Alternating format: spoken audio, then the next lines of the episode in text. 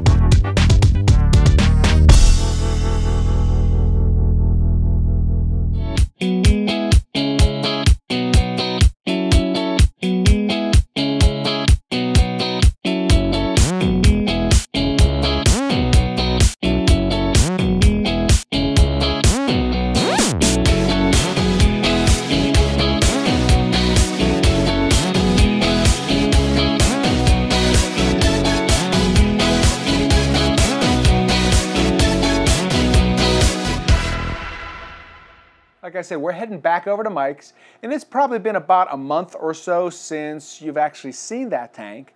And what happened is Mike had some problems, or we'll call it opportunities, to basically review with the new hobbyist some issues that he is having and what he's doing to try to resolve those issues. So we figured, hey, why not share for all to learn, so to speak. And again, you if you are a new hobbyist, remember to check out my tons of videos out on iTunes, right? Uh, again, just go to iTunes, search for saltwater, and then go down to the podcast section, and you'll see three channels down there. Again, if you've got an Android-based kind of device, just download Pocket Casts, do the exact same thing, and you'll see them there. And then again, if you're new to reef keeping, you can also check out what I think is one of the best fish foods on the planet, which is the American Reef HPD. And you can find that at AmericanReef.com. Bottom center of the page, there's a little link that says click here to purchase HPD. Now, uh, with this particular video, it kind of comes in two parts, meaning that we've got pre-installation, post-installation. The pre-installation, the audio is fine. The post-installation, we happen to get some water on the mic. Uh, so I had to basically do some, we'll call it audio work in kind of that post-production. And it's okay, not great, but I'm just giving you a heads up so uh, you can kind of adjust accordingly. So with that being said, let's bring up that video. Well, one of the things that has been, I've shortchanged this tank on to date has been water flow. Mm -hmm. Since this is an SPS tank, obviously you want to have a stronger flow, and as a result, I've gotten some algae buildup. Just from these few amount of fish in there and a little bit of feeding I'm doing, the algae has accumulated, and I've gotten problems. What's right. interesting though is where I have a moderate amount of flow, when I say moderate, basically the return uh -huh. and a little tiny Tunze pump, uh -huh. I have less algae than the side that has no really? flow, which is what you would expect, where the detritus accumulates, you tend to acquire more algae because the nutrients are there. Mature, so to speak. It's not. It's not even close to mature. but in, in terms of algae, algae doesn't care. It goes where the nutrients are closest. So where they where it's settled out on the flat surface, it has. So now I have the new Tunze NanoStream 6095s. So basically, what this is is a new programmable version of the the Tunze NanoStream uh, pumps yep. that you can program with this little device here. You can run them in tandem. You can run them as a pulse. You can adjust them. You can run waves. You can run anything you want with these. So in this little 90 gallon tank, it should really create a lot of current within the tank, blow a lot of the detritus out so it gets sucked into the overflow box, and hopefully help to make the tank cleaner over time. Uh, the tank's only been up about a month. Right, right. It's sitting in sunlight. I've tried to remove as much of the nutrients as I can, but even with a tiny amount of nitrate and phosphate in this water, algae just goes nuts. So three things I'm doing now to try and combat that. First, I'm adding water flow, a significant amount more water flow than I have before. Mm -hmm. Two, I'm adding a lot of snails, snails and urchins in this week. And three, I'm going to adjust the uh, GFO, and I'm also going to probably add some plants, some caulerpa, mm -hmm. to the refugium, which I haven't done before, in the hopes that with it being on a 24-hour light cycle, it'll extract more of the nutrients that are feeding the algae in the upper tank. Sure. Because in my downstairs tanks, I have no algae problems. In this tank here, I have no algae problems. But in this tank where I'm not running the algae, I'm having some algae problems, even with the low nutrients. Because even though it's a cloudy day in Pittsburgh, which is something rare, uh, it's uh, really growing algae really well in this tank. So I got to get things under control before anything more anything else to the tank. And it was funny because last time I was here, like I said, around three weeks ago, right? You had it set up for roughly a week. Right, and you already saw like that xenia. My lord, I mean, everything's just growing awesome. Yeah, everything's really been healthy in the, in the lights. Uh, I think I've lost two corals, but I mainly lost them from them being bleached, from right. just not accepting the sun. So now when I add new corals, I'm putting a little shade cloth over top, getting accustomed to it for a week or so, and since then I haven't lost anything. So I'm pretty happy overall. There's not a lot of fish in the tank. It isn't where I want it to be yet, but this is the tank I'm taking the most time with it of, of any tank I've ever done. The the one thing that uh, just occurred to me, you said shade cloth, right? Now, again, I know coral farmers who have greenhouses; they're always using shade cloth. Do you think you're going to need a shade cloth for here? I'm hoping not to. I, I talked to my my friend uh, Steve Garrett Okay. at Garrett's Acropolis. He has big outdoor tanks. He actually puts blue filter paper above the tank to get the coloration and also cut down the amount of light. So over time, if I need to do that, I may. Dick Parent also runs shade in the summertime on his ta- on his big vats up in uh, Detroit, which has about as many sunlight days as we do, because he tends to get stuff bleaching out in the summertime. So since I'm starting these in the summer, I'm seeing where they're going. I'm not adding any of the really rare stuff I have downstairs. Seeing where things are. The par values haven't been astronomical. The highest I've reading I've gotten has been 1310, which is significantly higher than any tank I'm running. But fortunately, that's only lasts for about an hour, two hours max, because the sun hits it in the morning, then it has a two-hour delay, then it hits it for another couple hours, uh, and the most time it's gotten sunlight that I've been able to count is six hours. Okay, good deal. Well, let's hook up that pump and we'll go from there. Okay.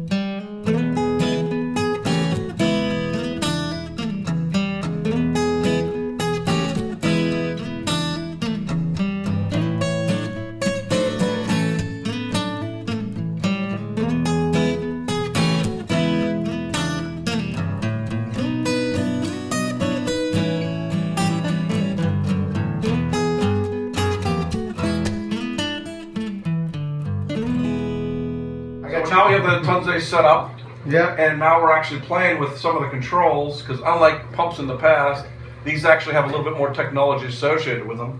Uh, one of the things that you can do is you can run them in tandem, and what I'm doing is they're pulsing from side to side. When one's off, the other one's on. When one's on, the other one's off, and they overlap for about two seconds. And you can adjust those pumps anywhere from two seconds to 10 seconds. So you can really get a rapid pulse or a slow gradual pulse. And just from putting these on, I can see how much more water movement I'm getting in the tank. Obviously, I just had a, a little Tunze in the return. Right. But these really are going to make these corals take off by having that much more water flow within. And obviously, I know I uh, need to get out Mr. Super Glue and glue a lot of these things down because a lot of these corals are not Yeah, rocky. see a couple rocky, And a lot of corals don't really like the rock. They don't really grow in that state. So I know what I have to do next. That and uh, get the phosphate levels down here, which is not a big deal. I mean, fortunately, there's a lot of ways. I mean, these are not like the uh, MaxSpect Gyres in that these are producing flows in a bigger area, but actually coming out of these little pumps, you're getting a fairly wide distribution. I mean, you're probably getting a, a 9 to 120 degrees of water flow across this, which is perfect for how I have this tank set up. And with the pulsing and every other mode that you can do on here, there's even a food timer mode. You can shut everything off, which is really cool.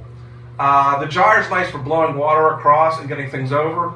The only problems I've had with it is I pack my coral so densely Right. that by the time it starts coming back, it sort of loses some of the oomph that you would get. Uh, the other problem I've had with them is long-term uh, sustainability. Right. Uh, the ones I have have lasted about nine months, and two of the three are, are have broken at that point. So the Tunzes I'm running downstairs are now four years old. They're Right. still working great. Clean them every six months. So I'm just imagining I'm going to do the same thing here. So now here's a question: Why would you put the pumps in front like that as opposed to back? Because I want the corals growing toward the front. They'll tend, tend to grow more towards the water motion. Otherwise, they're growing back. Okay. So even though you're blowing them towards the back, They tend to they grow towards, towards the, the current. Really? Yeah. Okay. That's cool. But I don't know. It's pretty. It's coming along. Again, yeah. I just gotta get the algae taken care of, and once that's done, and as with any new tank, I mean, when I set up my plant tank, I had algae. When I set up every tank, I have algae.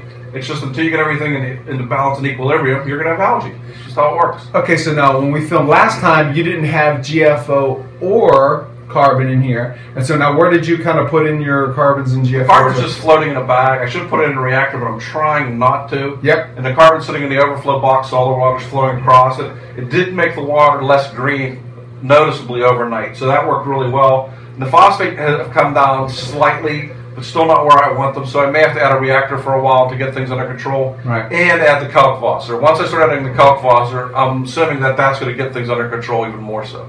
Good deal. And again, with that theme of keeping everything simple, right? You know, another reactor. I can see why you want to avoid that. Yeah, it's another pump. It's going to heat the water up. I mean, right now my house is 76 and the tank is 77. So it's running one degree warmer than my house with all the everything that I have on it, which mm-hmm. I'm pretty happy with. When the LEDs kick on, they don't add any more heat to it. So this room stays about the same temperature as my house, as I said before, and the tank's only running one degree hotter Right. with all the pumps and everything else. So Right. it's all in all, I'm pretty happy with the experiment to date. And it is an experiment, because as I said, if I, I get really happy, eventually I'll make this into a, you know, 150 gallon tank. Right.